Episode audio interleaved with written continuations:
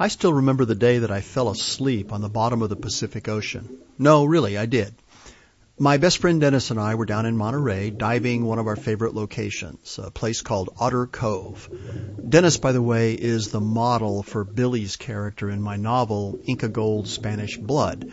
Anyway, Otter Cove was, or actually is, a fantastic dive site. It's well protected, even on the worst of days, and it's pretty shallow. I mean, you'd have to swim a good quarter mile offshore to get much beyond 30 feet of water. Anyway, we jumped in, swam to the bottom, checked each other's gear, and then headed off to do what we like to do. For Dennis, that meant swimming around the area, looking for oddities and peeking into every hole and cave he could find. For me, it meant lying on my belly on the bottom with my regulator resting on my hands, watching a parade of little critters swim and crawl across the sand. This was pure magic and one of the most relaxing things I could ever imagine doing. So relaxing, in fact, that apparently I fell asleep, and I didn't wake up until Dennis came back when his air was low and grabbed me by the shoulder to get my attention. That was exciting. Anyway, I used to be a professional scuba diver. Before I got into the world of technology, I was part owner of a diving business in California, and because of my interest in marine biology, I became an instructor, and I also did a lot of commercial diving as well as underwater photography and cinematography. It was a lot of fun, although the paychecks usually left a lot to be desired. The commercial work paid far better than teaching scuba, but it also came with a whole set of issues that often made it hazardous, okay, more hazardous than plain old scuba diving. So I didn't do anywhere near as much of it as I could have, and I'm glad, as you'll see. Now, one cool thing about running a dive shop is that you meet a lot of really, really interesting people. So interesting, in fact, that a lot of them, or versions of them, are key characters in my novel.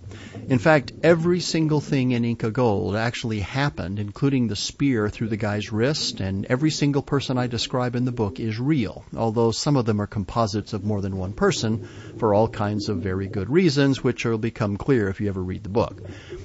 Anyway, because people know that diving was a big part of my life for a long time, I often get asked questions about aspects of the sport that the average diver never gets to do, like really deep diving or wreck diving or night diving or rough water diving or commercial diving, the kind where you wear a helmet and you're connected to the surface or to a chamber by a collection of hoses.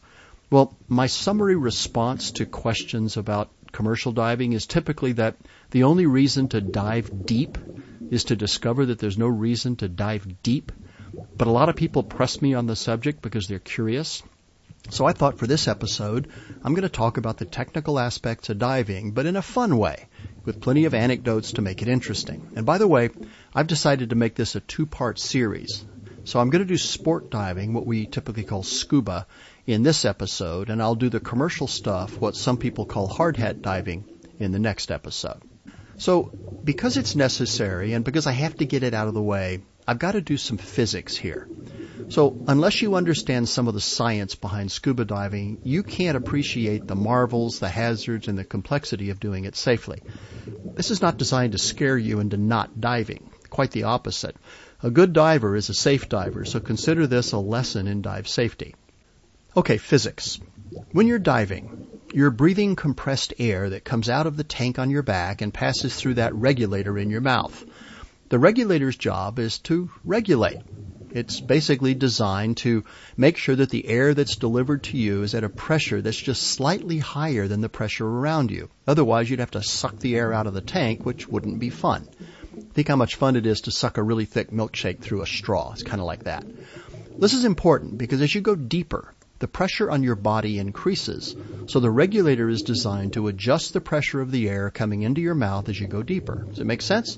Good. The deeper you go, the higher the air pressure is coming out of the regulator and going into your mouth. Now there are two laws of physics that every diver in the world has to know. The first is called Boyle's law. All it says is that when you're talking about a gas like air, the pressure and the volume of the gas are directly related in a linear way. Imagine a cylinder filled with air with a piston on top. If you push down on the piston, and we're assuming that the piston is sealed so that air can't escape, so if you push down on the piston, the pressure of the air in the cylinder goes up. In fact, if you halve the volume by pushing down on the piston, you double the pressure. It's a linear relationship, and that's Boyle's law. The other law of physics that every diver needs to know is called Archimedes' principle. Here's what it says.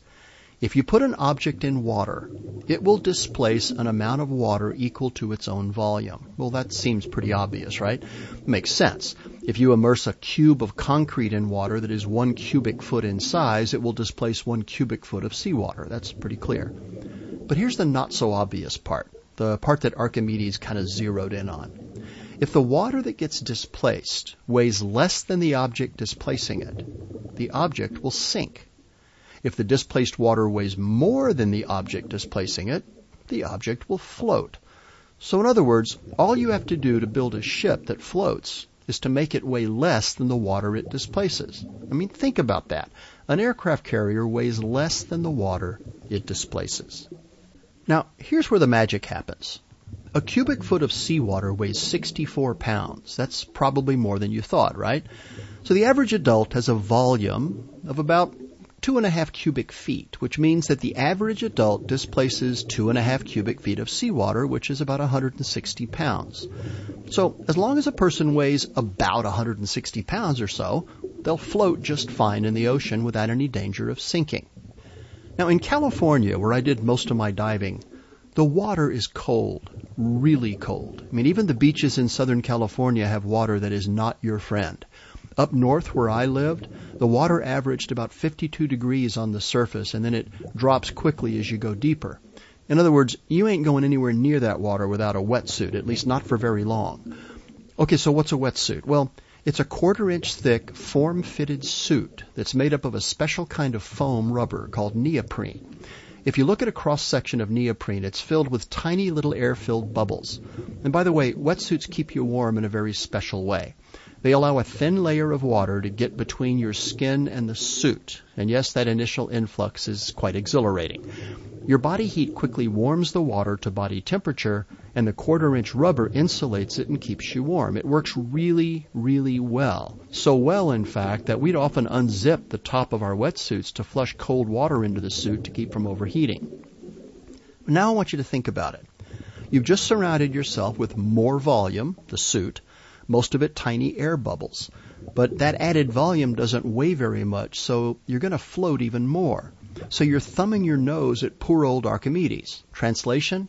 There is no way in the world you are ever going to get underwater in that suit. It's too buoyant. You need help. And that help comes in the form of a weight belt, which is a bunch of lead weights strung on a belt that helps you overcome the added buoyancy from the suit you just put on to keep from freezing to death. Okay? Problem solved. Now you can get below the surface. But this is where our friend Boyle kicks back in. Remember the relationship between pressure and volume? Well, as you descend, the growing pressure shrinks the bubbles in your suit. In fact, in the ocean, between the surface and 33 feet, the pressure from the dense seawater actually doubles, which means that your buoyancy drops by about half which means that you're now wearing too much lead on your belt and you start to sink like a stone. I've seen weight belts slide right off a diver's hips because their suit compressed so much. So to overcome this problem, divers wear a buoyancy compensation vest that they can blow or pump air into. If you think about it, by inflating the vest just a little bit, you add volume without adding weight, so your buoyancy goes up. You gotta be careful though. If you add too much, you can shoot to the surface like a bottle rocket. Remember, as you ascend, the pressure drops pretty fast, allowing Boyle's law to take over. Lower the pressure, the volume goes up. That air in your vest and the bubbles in your suit start to expand really fast, and this can lead to all kinds of nasty things happening if you don't control your buoyancy and the speed of your ascent on your way back to the surface. Now, here's another fun fact. I've known divers who went to the dentist to get a filling, and then a few days later, they went diving.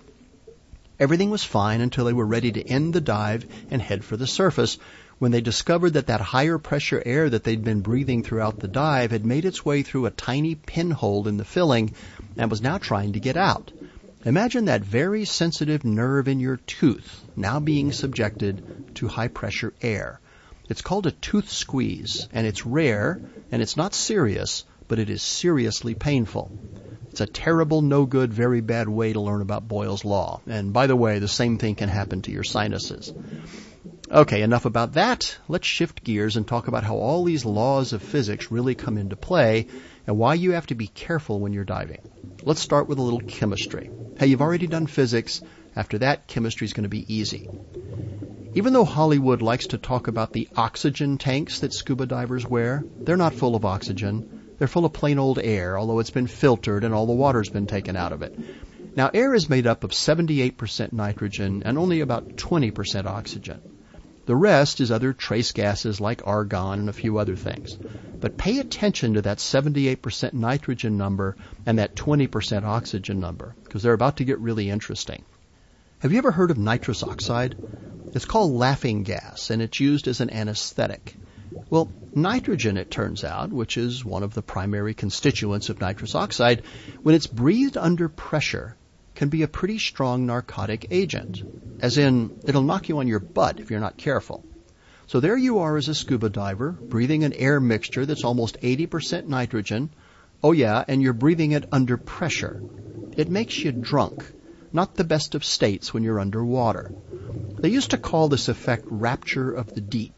Today they call it nitrogen narcosis, and divers are taught something called Martini's Law, which simply says that after the first 50 feet of depth, each additional 50 feet adds the impact of one very dry martini on an empty stomach. Again, not good when you're deep underwater. Now here's another interesting fact. Did you know that pure oxygen is poisonous? Yep, it can be when it's breathed under pressure. If you breathe oxygen at a pressure of two atmospheres, that's about 28 pounds per square inch, it can cause convulsions and blindness and other nasty things, neither of which you want during a dive. Luckily, most divers never get anywhere near that, so they don't have to worry about breathing oxygen at that level of pressure. So, oxygen toxicity doesn't become a problem until it does. Now here's the deal. Seawater is much, much denser than air. In fact, a one inch square column of atmosphere from sea level all the way up to the top of the troposphere weighs exactly 14.7 pounds. In other words, one atmosphere of pressure is 14.7 pounds per square inch, or psi. But because seawater is so much heavier than air, it only takes a 33 foot column to weigh 14.7 pounds. So for every 33 feet that you descend into the ocean, you add one atmosphere of pressure to your body. From the surface down to 33 feet, you go from one to two atmospheres. The pressure doubles. At 66 feet, the pressure triples. At 99 feet, you have four atmospheres compressing your body, and so on. Now, normally this isn't a problem because your body's mostly water anyway, and water isn't compressible. But those air spaces, like your lungs, your sinuses, and your middle ears, can be compressed. So you have to equalize the pressure in them using techniques that you learn in class. It's really easy to do. But now let's complicate things a little bit. As you descend, the regulator feeds you air at higher and higher pressures to overcome the increasing ambient pressure. Remember, you don't want to have to suck the air out of the tank. You just want it to come to your mouth. That's just way too much work. What this really means is that the partial pressures of the gases that make up that air are also going up.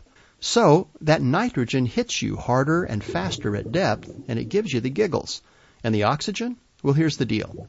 Since the oxygen makes up 20% of air, you know, 0.2, You'd have to go down to a depth where you're breathing air at 10 atmospheres for it to become a problem. Remember I said that oxygen at 2 atmospheres can be dangerous? Well, when you're breathing air and oxygen is 20% of the gas, but you're breathing it at 10 atmospheres, the partial pressure of the nitrogen part of the air is hitting you at you know, a much higher rate, and the partial pressure of the oxygen is hitting you at 2 atmospheres because 0.2 times 10 is 2 and that's bad news.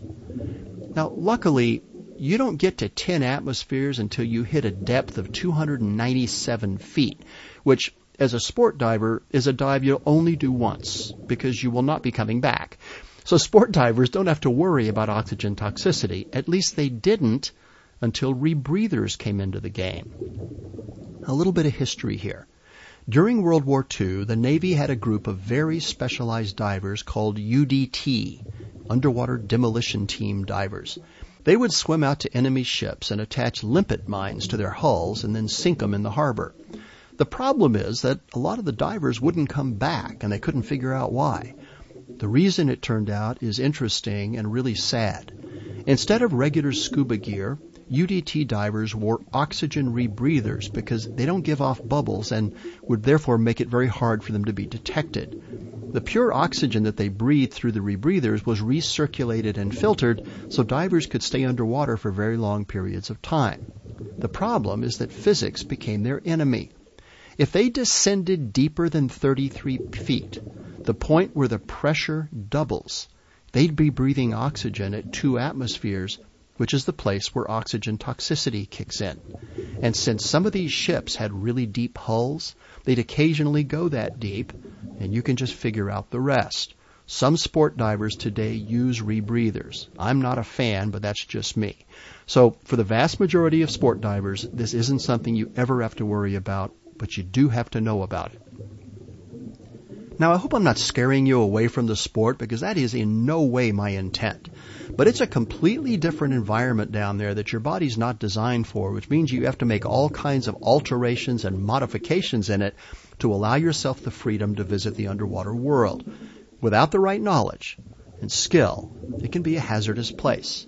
But if you know what you're doing, which is what you get when you take a course, diving will change your life. Okay, on to other weird things that can happen to divers thanks to physics. If you take a deep breath on the surface through your snorkel, no scuba now, you're just breath hold diving, and you dive to the bottom, hang around for a little while, then come back up, the pressure of the air in your lungs is the same as it was when you started. There's no net change from the pressure because you're not breathing compressed air. But if you head to the bottom on scuba and hang out at, let's say, 33 feet, where the pressure is twice what is at the surface, and then head up without exhaling, bad things can happen. Remember that the air in your lungs at depth is higher pressure than it is at the surface because the regulator had to deliver higher pressure air to overcome the pressure of the surrounding water that wants to keep it in the regulator. So if you were to go down to the bottom, take a deep breath, and then hold your breath while surfacing, you could be in really serious trouble. Remember Boyle's law?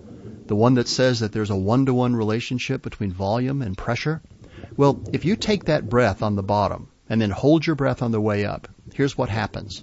The pressure in your lungs will be high, but the pressure outside your lungs will be dropping off until the outside is lower than the inside. When that happens, lung tissue can tear from the excess pressure, and when that happens, the little capillaries in your lungs can also tear, allowing air to leak into your bloodstream. This is called an air embolism, and it will ruin your day. Another thing that can happen is that air can leak out of the lung into the mediastinum, the space between the lungs, leading to a collapsed lung, or it can bubble into the skin, causing what's called subcutaneous emphysema. Now, none of these are pleasant, and at least one of them is life-threatening. The only treatment, if it happens, is to get the diver quickly into a decompression chamber, which is a room or a tank where the pressure on the diver's body can be increased so that the air bubbles get small again. Boyle's Law, remember. And then they let the pressure off very slowly so that the bubbles stay very small and don't create problems. Anyway, these are all called overpressure accidents, and they're the easiest thing in the world to avoid. Never, ever, ever hold your breath while you're diving. That's it. You can even inhale when you're coming up. Just be sure to exhale as well. Okay, Let's move on to one more thing that can happen to divers if they're not careful. Decompression sickness, sometimes called the bends. Here's what happens. Remember your body is mostly water, about 60% of it actually. As you descend, the increased pressure on your body causes the air that you're breathing to dissolve into your tissues. And since you metabolize the oxygen, most of what gets dissolved is nitrogen. Not a problem. The gas dissolves into your tissues, but because you're at depth and therefore under pressure, it stays there in solution. Now, if you stay there long enough, you can saturate your tissues, meaning that the maximum amount of gas possible gets pushed into solution and it just stays there. When that happens, you could stay down there for weeks without any further effect. You've hit the max. Nothing else is going to dissolve in. But sooner or later, you have to come back to the surface. And this is where things can get dicey. As you ascend, the pressure on your body drops off, that same pressure that's keeping all that gas dissolved in your tissues. including the connective tissue in your joints, along your spine, behind your eyes, and other choice places. So I want you to imagine the following, or if you're feeling adventurous, you can actually do what I'm about to describe. Take a warm can of soda. I'd do this outside if I were you, and shake it for about 30 seconds. Now point it away from yourself and pop the top. You see what happens? By releasing the pressure rapidly, the gas that's dissolved in the liquid comes out of solution very quickly, forming all those big bubbles. Now imagine that that's happening to the gases that are dissolved in your spinal fluid or your joints or in the spaces around the optic nerve behind your eyes. This is a recipe for another no good, very bad day. Now I've known divers who got bent, as we used to call it. One of them is now in a wheelchair. Another got a bubble in one of her fingers and the pain was so great that she passed out. The only treatment is to very, very quickly get the diver into a decompression chamber, take them back down to the depth that they started at by raising the pressure in the tank, and then slowly, slowly, slowly letting the pressure bleed away. This allows the bubbles to come out of solution very slowly and be dispersed through normal respiration. The process can take days, but it's worth it if it's an emergency. So how do divers avoid this? Well, it's easy. Don't dive deep. I mean, that's the easiest thing. The decompression tables created by the U.S. Navy detail how deep you can safely go and how long you can stay there without having to decompress. My recommendation to anyone who's thinking about getting close to the tables is to treat them merely as an informed suggestion. Remember, those tables were developed using 18 year old divers with 1% body fat in prime physical condition, characteristics that most of us can't begin to claim. So, don't push the tables. If you have to decompress after a dive, something that should only happen because you planned it that way, don't take chances. Usually what this means is that the dive boat has put regulators on very long hoses hanging over the side at the right depths so that you can ascend to, say, 20 feet, whatever the tables tell you to do, hang out there and breathe for whatever the tables say, then ascend up to 10 feet and do the same until you've met or exceeded the required decompression time. These decompression stops are designed to give your body time to slowly off-gas the excess nitrogen safely. But decompression diving is inherently hazardous and inordinately boring, except when you're hanging there at 20 feet for 30 minutes decompressing and you're surrounded by a school of three-foot barracudas that are intensely interested in all those shiny chrome things hanging on your body in the sparkly sunlight that reaches you in that nice clear water. Truthfully, the best thing to do is to stick to dives that don't require decompression. Now, according to the tables, a sport diver can go to about 60 feet for about 60 minutes and still be within the table limits. The good news is that very few divers can dive to that depth on a single tank and stay there for an hour. So most of us are golden.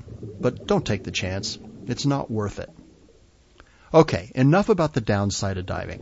If you use common sense and you practice the lessons that you're taught in your certification course, and folks, please, if you're going to dive, get certified, you'll have an experience that is just about the most spiritual thing you will ever do. The journey below the surface is magical. In our next episode, we're going to take a look at the world of commercial diving, which is a whole other animal.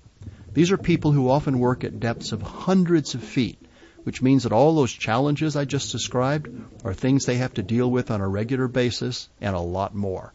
I'll tell you how they do it in the next episode. See you there.